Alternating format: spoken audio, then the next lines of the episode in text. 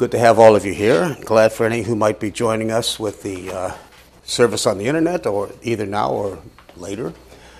The beautiful thing about our, our system is that you can tune in at any point and uh, see our speakers. And in many cases, when we're when we're diligent, we get our notes online. So my notes for this uh, Sunday school series we're going to begin today are available on our church website under View Our Documents and under my name, Don Hewitt. You'll find uh, this one, Understanding the Gospel of John, which is going to be the series we're going into now. So it's available for those who might want it. And uh, let's open in a word of prayer today, shall we? Father, once again, we're thankful for the unique privilege we have of coming to the book, of coming to the source of truth we know that doesn't change, that hasn't uh, had five different opinions in one year and changed the next year. And it hasn't contradicted itself. There's so many things that men come up with in science that one idea will contradict another, and then another idea will have to come along to try and straighten that out. And they'll always have to try and figure out a way to harmonize their opinions and yet man never has been able to about many things in life. But we're thankful, Father, when we come to the book, we don't have to take anything other than literal. We can let the book say what it says and simply present that. And then we know, Father, we have the truth. We have something that hasn't changed. We're so thankful for that. That it is an absolute in a world which uh, thinks that change is, is inevitable and changes everything. We're thankful that isn't true that we're thankful there are some things that haven't changed, and some of them are found right in this book. Bless in our time of study and bless in the service that follows, we'd ask in our Savior's name. Amen. Well, we uh, are the overall Sunday school series that I started uh, September two. Let's see, two years ago already. Wow, where's the time gone? Uh, I've, the series I've started, I've called "Problems We Don't Have When We Take Scripture Literally." And if there's one thing that I have noticed that most of the problems in Scripture that people have, believers, that will raise questions, come from two different sources. One is they don't take things literally, and the other thing, the other is they don't keep things in context. And, and the majority of the questions that, that I've been asked over the years, and I think Pastor will agree with that, are usually answered by looking back in context. And I think Courtney's seen that, and, and Scott has too. If you just go back in context, you'll generally find the answer to, to some of the things. And if you take it literally, you'll find the answer to more things. And so we come down to the only real problem we have sometimes is that just we are not able to understand because of our limits, limitations as humans, especially when it comes to things about God Himself and His personality, what He's like, what the persons of the Godhead are like. Sometimes we just can't grasp. It's just too difficult for us because it's unlike anything we've seen or know. Well, in our ongoing series of problems we don't have when we take Scripture literally, we're going to turn now to the Gospel of John. Now, we have been there in our last mini series on the first century church as we went into what happened to the first century church, and John's writings tell us exactly the things that happened to it and why. But we want to go a little bit deeper into the Gospel of John and see what it's about. Now, it's a commonly held belief that the Gospel of John is written as what we would call today a gospel tract, something to bring people to salvation, initial salvation. And as one writer puts it, this is, this is, this is a really nice, eloquent statement of what is traditionally held. So let me read this for you. Why, why did he write it? Talking about the Gospel of John. The best place to start is with his own purpose in John 20, verses 30 and 31.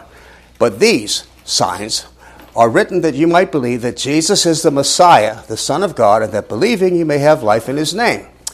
John selected several, several startling signs uh, of, of Jesus, and at parenthesis 7, I believe, see my BBR article cited below, to convince his readers that Jesus was in fact the promised Messiah, or, parenthesis, or as D.A. Carson has it, the Messiah was in fact Jesus. His purpose was to introduce his readers, or, in quotation marks, or those who came, who, those with whom his readers came in contact, to believe in Jesus and have life in him. Now, we believe the traditional view takes into account several key factors that will show that the Gospel of John is not at all a gospel tract in any sense of the word. Uh oh, I hear some of my my fans coming in there. Oh my goodness. Um, stu- this study intends to show clear evidence that the Gospel of John was written near the end of the first century to emphasize the deity of Christ to the Christian, to the church. Now, we know it was written close to the end of the first century, and there's we have a footnote down at the bottom you can see. We can go and it discusses some of the reasons why, but there's little doubt that John wrote very late, and that he wrote, and his what he was writing, of course, was in terms of what he could see in the church itself at that time. So, if you want to know what the first church was like, You'll see evidence of it in the Gospel of John and Revelation, and in First John in particular. You'll see things that pertain to what the early church was like as we came to the end of the first century. So, but this study, and, and this is going to be the point of our study throughout, is we want to show you clearly that the Gospel of John was written at the end of the first century to show, to emphasize to Christians the deity of Christ. Now, you might think that's kind of kind of strange. Well, why would we have to do that? Well, you know, I'll give you a simple, simple challenge. Listen to contemporary Christian music and tell me if people understand, at least the writers of those songs, if they understand who Jesus Christ really is. Listen to the songs and see do they really see him as full deity or do they see him as a do gooder, as a man, as someone who is just like us and nothing more? Maybe just a little sprinkle of pixie dust or something on there to make him a little bit better, you know. Maybe he wears better, better shirts than I do, I don't know. But nonetheless, I don't think you'll see evidence in modern Christendom. If the songs are any indication, and if, this, and if some of the preaching that I've listened to on the radio, and I don't listen to much, Pastor. I, I, I, I don't know about you, but I lose my sanctification in a big hurry if I listen to too much because I don't like it when they start. I heard that gospel song this morning. Uh, the Savior is waiting to enter your heart. Why don't you let him come in? You know, time after time, he's waited before. And I said, to, I said to my wife, I said, that's just plain blasphemy. He's waiting on us to make the decision. Ah, I don't want to go. I don't want to go there. I don't want to go there. I don't want to go there. Now, why do we say that the Gospel of John is for believers, not unbelievers? We'll write on our notes on page one. Well, let's go to the most simple passage of all. Let's look over 2 Timothy 3 16 and 17 again. Now, I hope you all know this by heart, and most of you probably do. But for purposes of our study, we want to emphasize this. So we read in 2 Timothy 3 16 and 17 some of the most important verses written concerning the Scripture itself. It says, All Scripture is given by inspiration of God and is profitable for doctrine, reproof, for correction, for instruction in righteousness. Why? That the man of God may be perfect, thoroughly furnished unto all good works. Now, please note the Scripture has several unique qualities to it. One of which is it's God breathed. Now, I, I know that you see is given by, and given by is not even in uh, italics, but really, if you look at a Greek text or interlinear, you'll see that what you have there is a noun. It's not a verb. It's not saying how, it's not giving you an action. It's not saying being breathed out. It's talking about a quality, being God breathed. It's a unique word that Paul put together of breathe and God. Put God breathed together. He's not talking about how Scripture came. He's talking about an inherent quality of Scripture. It's God breathed. It's like God exhaled and those words just appeared on a page. It's about that certain. Now, to our knowledge, I don't think any other religious writing makes any such of a claim to be God breathed. Even I don't even think the Quran suggests that. And the Quran is pretty bold and, and aggressive in the things it says, but I don't think it claims to be breathed out by God, nor does any other religious writing. Now, you'll notice there are four qualities that we're not going to talk about, but you can see Scripture has four unique functions. But, the, but it's only intended for one thing. Now, here's what Scripture is for that the man of God, now that's a generic term. I know people today are feminists out there and are, are liberal, shall we say, loonies to be polite are concerned. Huh? What's that? Nuts. Uh, yeah, th- thank you, thank you, brother. Brother Rick provided the word nuts, so I didn't have to say it. But they will. They get all excited about the fact that there are masculines in here. Now it's a generic. For I don't know why it's a problem today, but for years and years when we talked about saying the man of God, we we, we all pretty much understood that that included all people. It was a generic term. Man or mankind included ladies too. There wouldn't be any mankind if there weren't ladies out there. I got a big headline for those people out there. So it's for the man, the person of God. In other words, it's for the believer to bring the believer to maturity, to be perfect, mature, thoroughly furnished to good works. So, in other words, the scripture is written for whom? the Christian. Now, what seems to be puzzling to me at this point is that if most scholars will agree to this, that the Bible is written for the man of God, then why would they take one entire book and say, well, this is written for the unbeliever? Huh? Now, how does that fit together? Stop and think about it. Is there any logic to that? Will the unbeliever get a whole book of Bible? Well, if you look at page two, I can tell you that there are a number of doctrines in Scripture that the unsaved will not understand, and some of them they flat out will not like. Now, the first one on the list is John's Gospel includes several passages which teach eternal security. Now, that doesn't mean anything to an unbeliever. They're not even saved. They don't even know what salvation's about. Why would they care about this thing called eternal security? By the way, can I stop before we look at those passages and say something? I don't see eternal security as a doctrine taught in Scripture specifically as a doctrine. I see it as simply a something that is inherent in many, many, many passages of Scripture. You don't have to have it as a separate doctrine. It's inherent all over the place. Let me give you one example.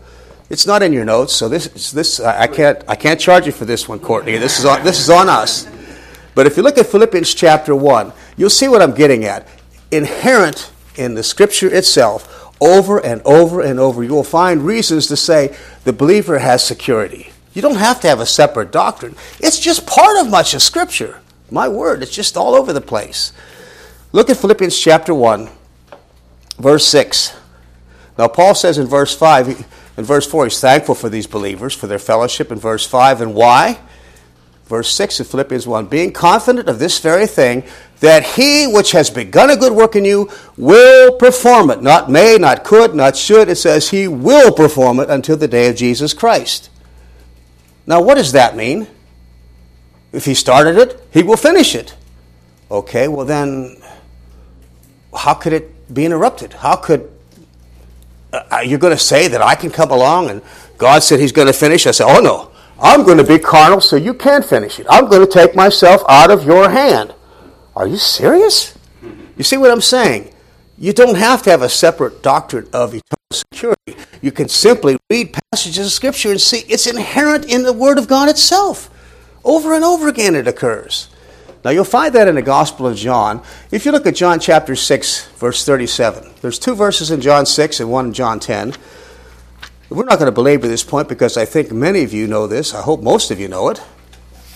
In John chapter 6, if you look at John 6, verse 37. Now, this is a remarkable passage. Pastors touched on this before, and, and I love the sixth chapter because he just, this goes to show you that in God's program, he wasn't looking for numbers. John 6 is a process of weeding out. And by the end of the sixth chapter, all of the chaff and all of the garbage was weeded out, and it was done deliberately. Christ said things in a way that was guaranteed to offend these unbelievers and drive them away.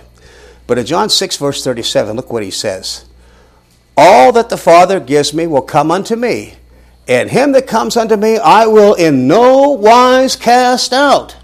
How much more emphatic can you get? In no wise I will cast out those that come to me. Does that sound like security to you? Now, what would that mean to an unsaved person if they read this passage? What does that mean, coming to him? You know, no wise cast out. Well, why would he cast me out? I'm such a great person, you know. I mean, you get all kinds of reactions, but I don't think you get anybody to appreciate the uniqueness of what this says. Then looking down in verse, verse 40 of John 6, just a couple verses down. And this is the will of him that sent me, that everyone which sees the Son and believes in him may have everlasting life, and I will raise him up on the last day.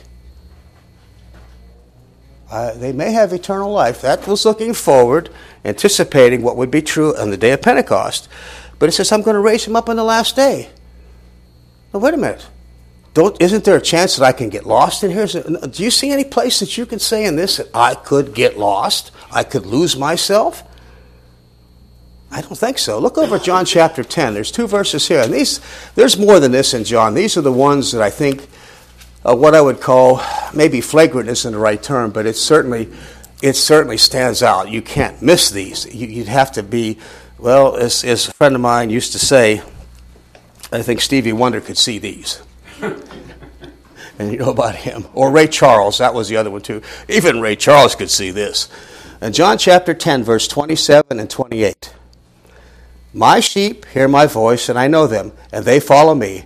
And I give unto them eternal life, and they will never perish. Neither shall any one, now you notice man's italicized, any one, because I'm thinking in terms of who would want to do that, and the most likely candidate would be Satan. Any one shall pluck them out of my hand. My Father, verse 29, who gave them to me is greater than all, and no one is able to pluck them out of my Father's hand. Now, verse 30 says something interesting, and I just want to, I want to mention this because this is a little bit more emphatic than it, than it reads in English. It says, I and my Father. It's I and the Father, and that R is a first person plural. I would translate verse 30 I and the Father, we are one thing. We are one thing together. There's the unity, there's the unity in the essence. We are one essence. Very emphatic about his deity at this point. But you'll notice, no one, I am giving them eternal life, verse 28, no one can pluck them out of my Father's hand. Now, I, I guess I read and I heard in Bible colleges, someone said there was a Bible teacher that didn't believe in security. They said, well, no one can pluck them out, but I can get myself out. Are you kidding me? If it says no one is able to do it, then how is it that I'm able to crawl out or slither through his fingers? You know, I marvel at what people, it, it all comes down to simple facts. So much of what you hear, and be careful, you will see Bible teachers who will come up with some weird doctrines, and you have to stop and say, no, wait a minute. The only way you could come up with that interpretation is if you started off and you wanted to believe this, and so you had to make the scripture fit what you wanted it to fit. And I despise that. I loathe that. That's dishonest. That's dishonest. If the Bible says something that I don't like, you know what? I swallow my pride and I say, I'm wrong. Scripture's right. And I change what I believe. God help us to all be that way, you know. And I'm not saying I'm unique in that sense. I know Pastor, I know, I know all of you men that teach feel pretty much the same way. If Scripture says something, even if I don't necessarily like it, I'm going to change what I believe because I know who's wrong. It's me, not God. So you'll notice that then we have, the, here's another one. Number two, John teaches that Jesus will be the judge of mankind. Now, you won't find this so, so well stated anyplace else in the New Testament. But look over John chapter 5. In John 5, this is a passage of Scripture that at some point I, I hope to spend a little time with because I've done some work in the Gospel of John and I'm just amazed at how much is here. I'm amazed at how much about the deity of Christ. This is a, this is a book that's written about the deity of Christ and it's for our benefit. It's just loaded with things. Now, in verse 22, Will an unsaved person be interested in this? For the Father judges no man, but has committed all judgment unto the Son, that all men should honor the Son, even as they honor the Father. He that honors not the Son honors not the Father which sent him. That must have really hit those Pharisees and those Jewish leaders right between the running lights, because they didn't honor him, but they claimed to honor God. But now ask yourself a simple question. If an unsaved person reads this, do you think they're going to be really excited and interested and want to know? Do you think they'll believe this necessarily or want to hear it? You know, I I've got the suspicion that because so many unsaved people want to think that death is the end of everything, if they read this and they're forced to face the fact that no, number one, death doesn't end at all, and number two, they are going to be judged, and number three, it's going to be by the Son of God, I don't think they're going to like it. I don't think it's going to help them. I don't think it's going to make them come to Christ. You know, we preach the wrong things to people. You preach the wrath of God. And you know what the unsaved person is going to do? Not me. Not me. I'm not giving up to him. Perfect. Let's. Here's another one. Uh, boy, Courtney, you're getting another freebie here. I can't charge you for this, but look over at Revelation six. You know, people, our, our friends over the, throughout the history have thought that if you preach the wrath of God, how angry God is at people, they're going to say, oh my goodness, I've defended the wrong person. I better make things right with him. Is that really true? Well, here's a place where you'd think that it would be true, but it isn't. This will show you. Let's see, uh, verse Revelation chapter six, verses sixteen and seventeen. Now, this is when things begin to heat up in the tribulation. And boy, they're really going to get hot. Global warming, and Al Gore will be, if Al Gore's still alive, he'll say, I was right, see, I was right. Well, I don't think he'll be saying that if he's still here. I think he'll be hiding. And look at what it says in verse 16. And then said to the rocks and mountains, Fall on us and hide us from the faith of him, face of him that sits on the throne, and from the what? the wrath of the Lamb. For the great day of his wrath is come, and who is able to stand? That says, fall, fall on us and hide us. Does this say we're turning to God? If you're hiding from God, it doesn't look like you're turning to Him, does it? it looks like you're trying to hide. So if you preach the wrath of God today, it's not going to work, guys. It's not going to work. And yet there are some who still persist in believing that the wrath of God will scare people into believing. No, you know, Romans chapter 2 is still there. It's the, it's the kindness of God. It's the kindness of God that brings people to Christ. Why should God do anything for an old scoundrel like myself? I, can, I, I know you folks aren't that way, but I can say this guy's a scoundrel. Why would God do anything for this scoundrel here? Why would he be so kind as to provide? I, I still, to this day, do not understand why God would love me, why he would save me. If there's anything unfair about election, it's, it's unfair that I don't get what I had coming. So if anybody ever says election's not fair, I say, yeah, you're right. I don't deserve to be saved. I don't deserve it. That's my answer to them. So, the Gospel of John teaches he will be the judge. And I am very sure that there's going to be a lot of unbelievers. If you tell them that, they're not going to want to hear that they're judged at all. And the name of Jesus Christ is some name that just doesn't stick well with a lot of unsaved people. So if we give them this and tell them they need to read this and believe this, I think we're making a mistake. I don't think it's going to work. It's not intended to. Now, number three, John's gospel teaches that Jesus will raise the dead. Now, if you're still in John chapter 5, just back up one verse to verse 21. For as the Father raises up the dead and quickens them, even so the Son will quicken whom he will. And then it goes on and says he's going to uh, raise judge all. He's going to raise all men, so he can judge them. Now, unsaved people, many of them, would love to believe nothing more than the fact that death is the end of everything.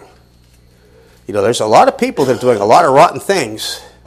Some of these people, these big names that are pulling the strings of our society and they're ruining this world system, they're ruining our country. I'll bet there's a lot of them who think that death is the end of everything. They would like to believe that. I don't think you're going to win too many friends by saying, nope, you're going to be resurrected. You're going to face judgment. Revelation chapter 20 is still true. You read Revelation 20, verses 11 through 14 to any unsaved person. Try reading them that. If you want to shake them up and show and really show them about being judged, take them to Revelation chapter 20 and see how much they appreciate that they're not going to like it. They are not going to like it. Not until you're saved. Now, once you're saved, you can look at that passage and say, Boy, am I glad I'm not there.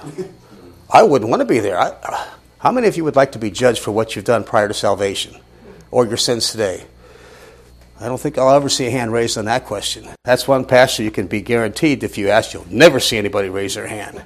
If you do, watch out. so, now the seven signs that, that John records, and there are seven signs to his gospel, I don't see how they would be particularly important to an unsaved person. Even if they believed in deity, what would that tell an unsaved person? Jesus can do this, he can do this, he can do this, he can do this. Okay, so what? What does that mean? An unsaved person wouldn't see the point of it. Even if they happen to say, well, yeah, okay, Jesus is God, yeah, yeah. What would that mean to them? Would it mean anything? I doubt that it would. You see what I'm getting at? It's just not going to do it. Now, one other thing this one is one that I think I could get myself tarred and feathered for in some churches. But fortunately, I don't think we have any tar, do we, Pastor? So I don't have to worry. We may have feathers, but we don't have tar. The Gospel of John does not include the Gospel of salvation. Now, please remember, if you talk about the gospel, I, am in my writings, if you've ever noticed, every time I mention gospel, ordinarily speaking, I will put 1 Corinthians 15, 1 through 4 after it. Because I don't want anyone to ever mistake what the gospel is. The gospel is 1 Corinthians 15, 1 through 4. And folks, make sure when you talk to people, you tell them, when you say, if you talk to people about the gospel, make sure you tell them the gospel as in 1 Corinthians 15, 1 through 4, so that there's no doubt because people use the Romans road and people come to the ever popular John 3, 16. I'm sorry, but John 3:16 is not the gospel. Now you'll notice Scripture is clear about the message of salvation. 1 Corinthians 15, 1 through 4. Now we're not going to read it because you folks know this when you've heard it enough at this church. And you'll notice that John does record the death of Jesus in John 19, and his burial, John 19, and his resurrection in John 20. But you'll notice, not as a single message and not for sin. You don't see it connected in there. You just simply see the facts that he was crucified, he was buried, he rose again, but you don't see the connection to sin. And despite Christian tradition, and it's Christian tradition, and that's all it is, John 3:16 is not the gospel, does not contain the gospel. Now, I've said in the past, and you can say to people if you want to soothe their feelings a little bit, Christians, you can say, well, this can be a, a kind of an entree to the gospel. This can be kind of a lead into the gospel, but it's not the gospel. You could use it as an entree if you really, really wanted to, because that's really not dealing with the gospel at all. If you look at John 3.16, let's go back and look at it on the page. It always helps to look at things in context. Now, we mentioned at the outset that most of the problems we have with Scripture can be answered by taking the Bible literally or by keeping things in context. And here is the context issue. You'll notice it says, for. And John 3.16, for God so loved the world. Now, every word is important, and I believe every word is there for a purpose. And this little word, and there's, I have a footnote if you want to chase it down, you can see it. But this little word is, is essentially a conjunction that introduces an explanation. That's out of a lexicon. I like the way that's put. That's put so nicely. It, it, in other words, it's, it's telling you, it's explaining something. So you would translate this because. Now, if you translated John 3.16, because God so loved the world, it would probably be, it would be more accurate. And it would also cause people to stop and say, What do you mean because? Why are you saying because? It's explaining something. So the gospel is not telling you how to get saved, it's telling you something else. Look back at verses 14, 15. As Moses, verse 14 of John 3, as Moses lifted up the serpent in the wilderness, even so must the Son of Man be lifted up, that whosoever believes in him should not perish but have eternal life. Okay, so he's talking about eternal life. Because. So he must be explaining the last thing he said, which is eternal life, isn't it? I'm not making this up. Right, Pastor? I love Pastor's expression. I'm not making this up. It's right here. It says, Because God so loved the world. Well, he's telling you, why did God give eternal life? Because he loved the world in this way that he gave his only begotten Son, that whosoever believes in him should not perish but have everlasting life. It's talking about why God gave eternal life. It's not telling you how to get it, it's telling you why it's there. God loved the world in this way. It's so easy to see. And yet, I,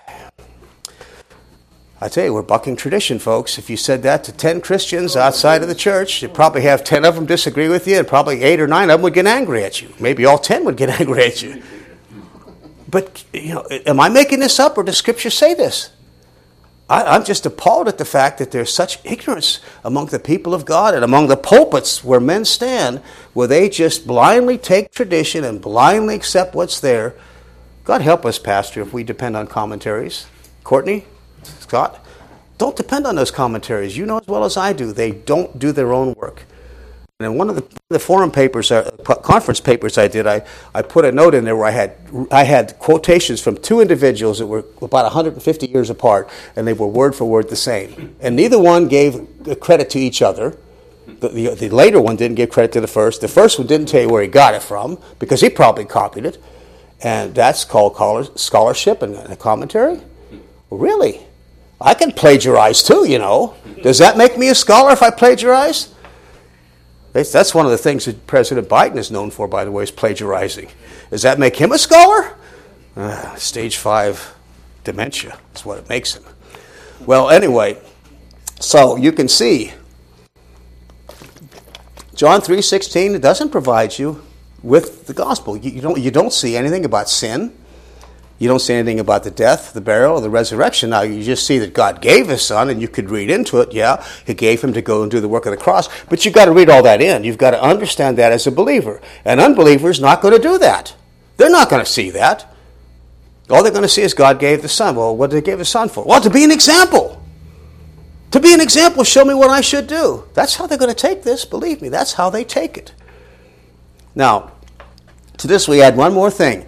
Romans 1.16 reminds us that God, the, the gospel is the power of God to salvation. Now, we don't, we don't need to look there, but I think you know it. For the, the gospel is the power of God unto salvation. the gospel, not John 3:16, not an explanation of why we got eternal life, but 1 Corinthians 15, 1 through 4, that is the power of God unto salvation.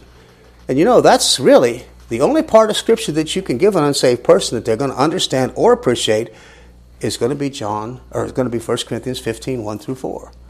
Because that addresses their need, that addresses their problems, and that's the only one that they can understand if the Holy Spirit opens their eyes. Because the Holy Spirit's convicting work is not to convict them of why Jesus came or why God the Father gave him or why eternal life is here. The Holy Spirit doesn't convict of that. He convicts of sin, righteousness, and judgment. He convicts of things pertaining to 1 Corinthians 15 1 through 4. So why would we expect unsaved people? But you see, the traditional view is to take this as a, the Gospel of John as a gospel tract. And I, I, I get frustrated, you know? I guess I, I fell in that camp for a long time too. I had to learn otherwise. So now that I see the difference, I guess maybe I want everyone else to. Now, the seven signs of, in, in the Gospel of John reveal for whom the Gospel was written.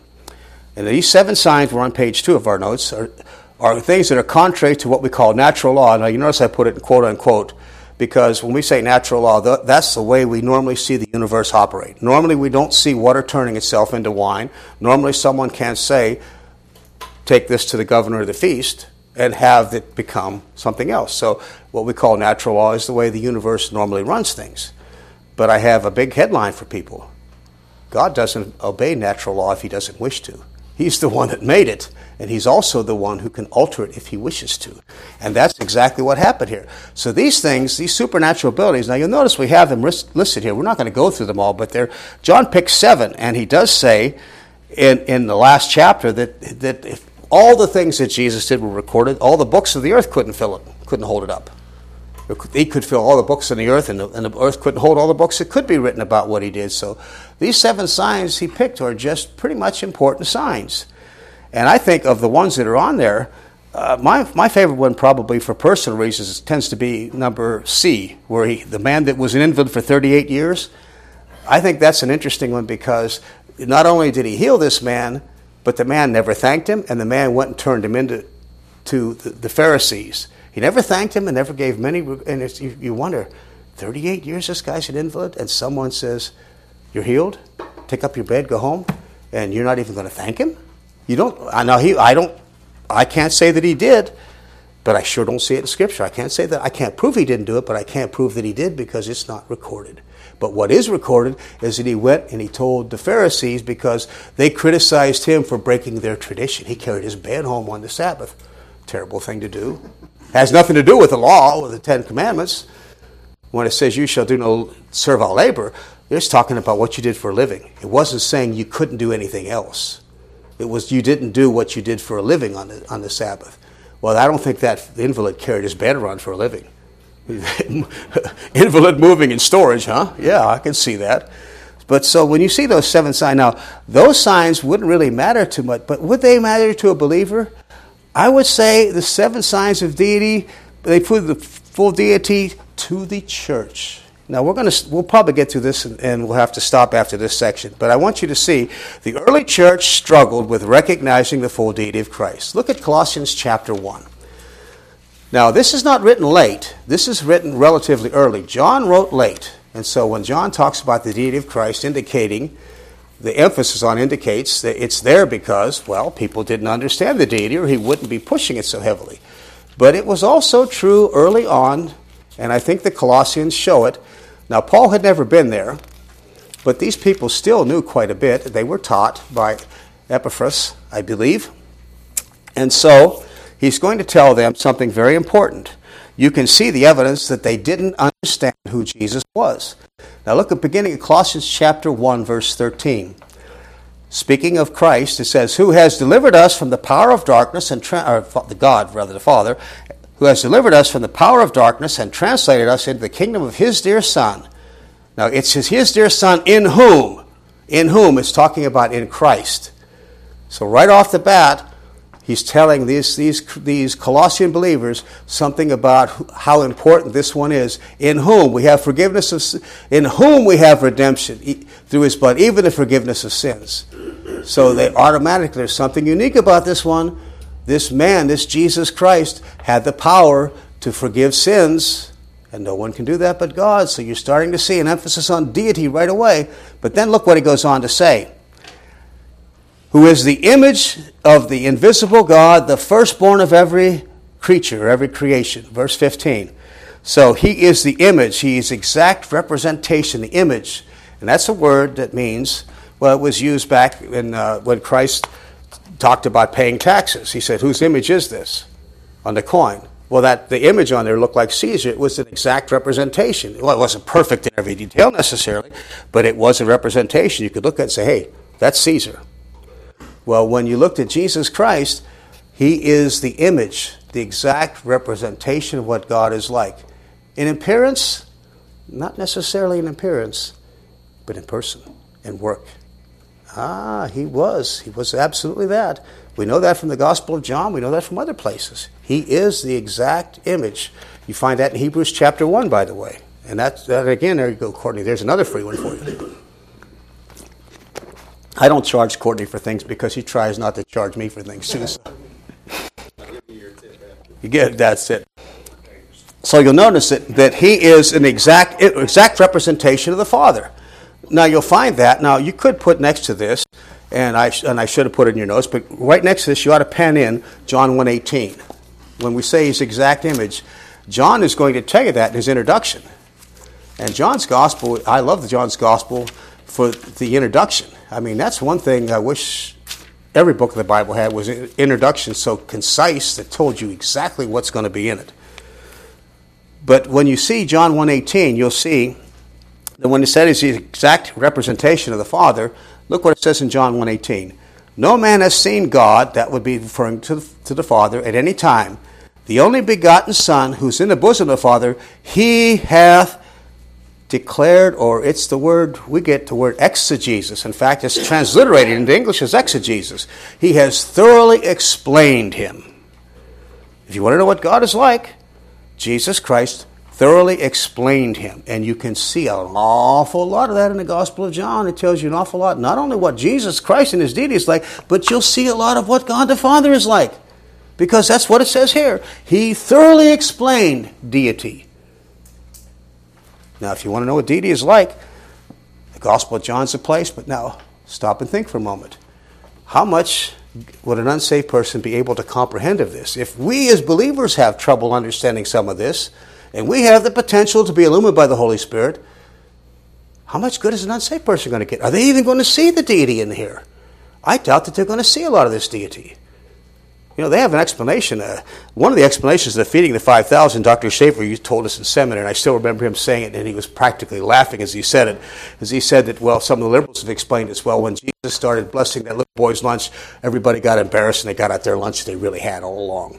Like, that's how they handle that. Do they see that this one supernaturally could take five little loaves of bread and a couple of fishes? No, no, no. They try to explain by saying, well, he embarrassed them so much they took out their lunches that they had.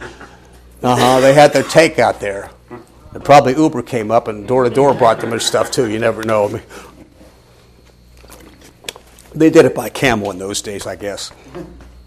But so you see that in Colossians 1, you can see very clearly that what Paul is saying, he's saying it because they need to hear it. They don't understand this one. you notice it says he's the image. Now, it says he's the firstborn.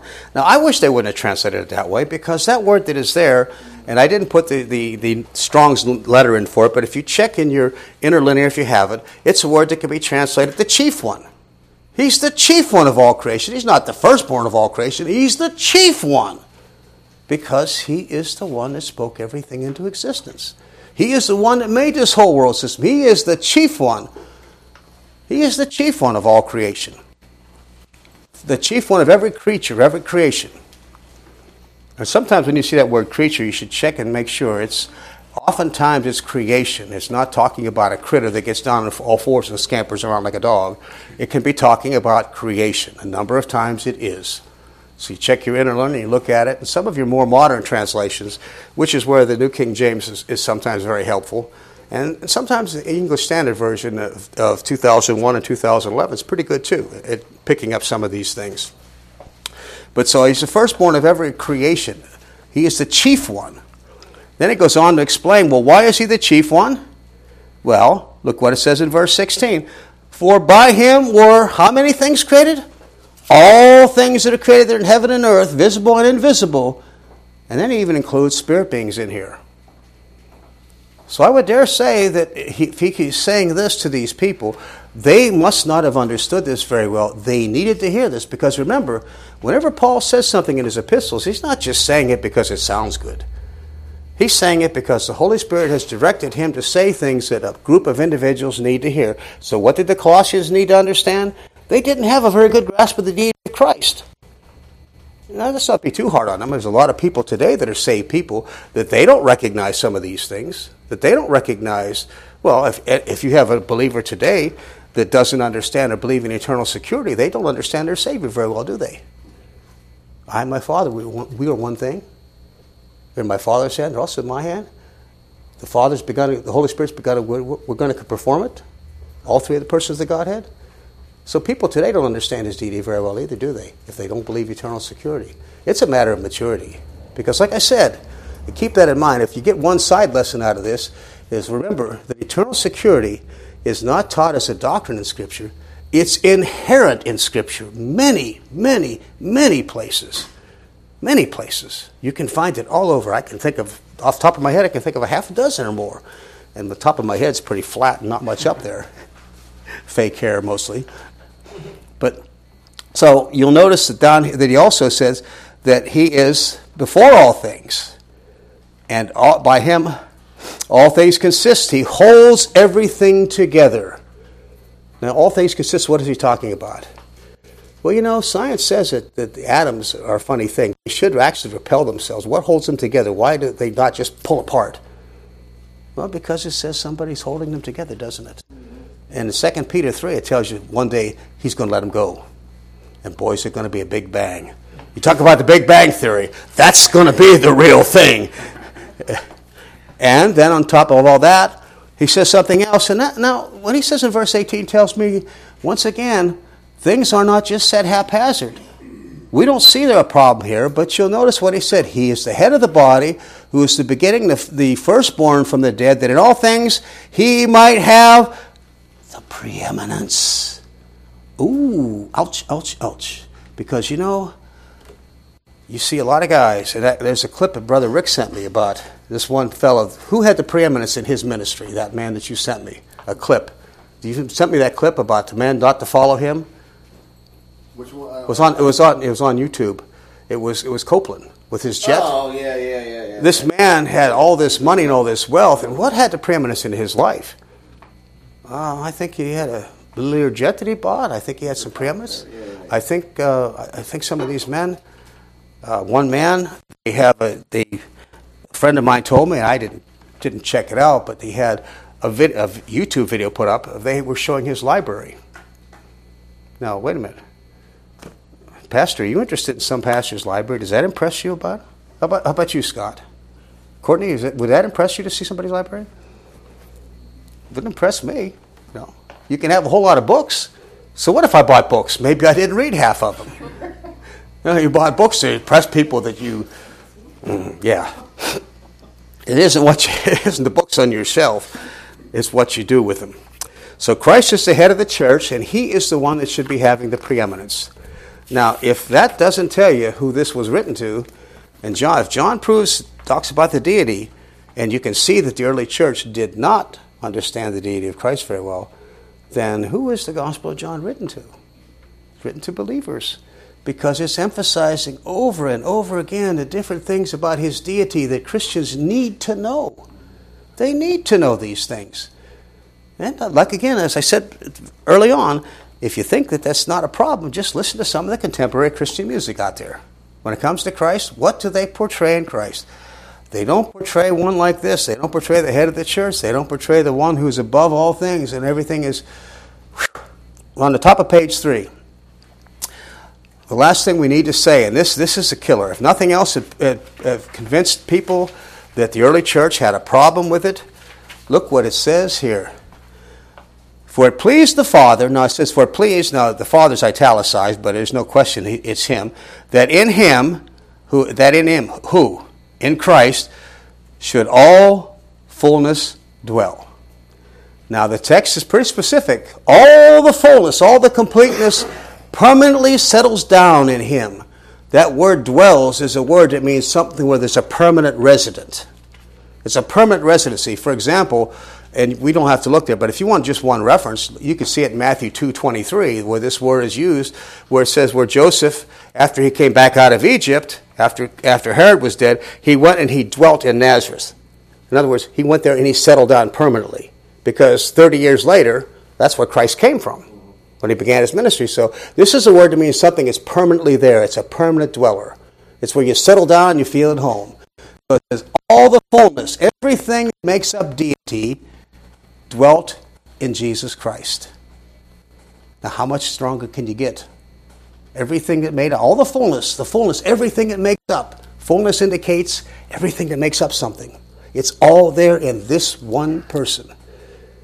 Now that tells me, that tells me that the early church definitely had a problem understanding the deity of Christ. And by the end of the first century, if they had a problem early on, as things went on, I don't think things got better. In fact, I think according to what I see in 1 John and in Revelation chapter 2, I think they got a lot worse. And the deity of Christ was something that kind of wasn't emphasized very much, and other things were emphasized. I kind of wonder about that today.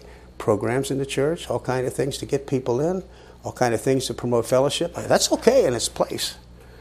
But what about the fact that we need to emphasize who it is that's in charge of everything, and who it is that has all the fullness of deity, who it is that's the preeminent one, who is it that we should be worshiping and serving, who is it that really matters? It isn't speakers up here in front of the church that matter. We'd like to think we do. You know, sometimes maybe we feel like maybe sometimes it'd be nice to matter, but what really matters is the Lord Jesus Christ. If He isn't first, then nothing else works. Nothing else really matters. So, therefore, I think in the top of page three, the gospel does not include the full deity of Christ. It's not necessary to prove that to the unbeliever. Not initially. They'll figure that out later. Because once they believe, then they'll find out it's a family truth. Because John 20, verses 31 and first in Colossians 1, 13 through 19 show that early Christians struggle with grasping the full deity. Now, if we struggle grasping it, do you expect the unsaved person to up front right away grasp it the minute they hear the gospel? All they need to know is that someone paid for their sins, someone who was capable of doing it. They'll find out. They'll find out after they believe, if they do. They'll find out who this one was, if they're taught well they'll find out it was none other than a person of deity that did this. So it's a family truth. You'll notice point D, and that's important. Understanding the full deity of Christ is a family truth. And if that's presented heavily in the Gospel of John, which it is, then that should tell you who the Gospel of John is for. So therefore, I would say finally, and this is we'll stop here just above point number two, and next month we're going to come back to this. But we'll stop by saying this. The gospel of understanding the deity of Christ is a family truth, and it's, it's the point of John. Therefore, the gospel of John is for believers. It is not a gospel tract for unbelievers. And I, I know people will try to use it that way, and I'm, I'm sorry that they do, but that doesn't change the fact. Now, none of what we've made up, none of what we've said today is things we've made up. This is out of Scripture. And so the challenge is if anybody that doesn't agree with some of these things, take it up with God. Don't take it up with me or the pastor or Courtney or Scott because the scripture says it, not me. And my job is just to do that. And so this is why we say this is part of that series. The problems we don't have when we take scripture literally. We don't have a problem understanding who this one is if we take the word of God literally. We don't have to make up anything. Just believe what it says. The Gospel of John is about the deity of Christ. Let's close in prayer, shall we? Father, we are thankful. We're thankful that this book is so clear. We're thankful that in the Gospel of John we can see the full deity of Christ presented on behalf of the church. And we realize today when we look at contemporary Christianity that we see out there, we see that there is a great lack of knowledge, a great lack of consistency. On one hand, people will say that he is deity, that he is God, but yet the way he's treated and the way he's written in songs and in sermons, that's not the way they see him at all. Father, may we never be guilty of seeing anyone as being more important than Christ, anyone having greater preeminence in the church than Jesus Christ, that his full deity really matters an awful lot. So much so that the Gospel of John is all about that. Bless now, Father, in the service that follows, and may these things be an encouragement, we ask now in our Savior's name. Amen.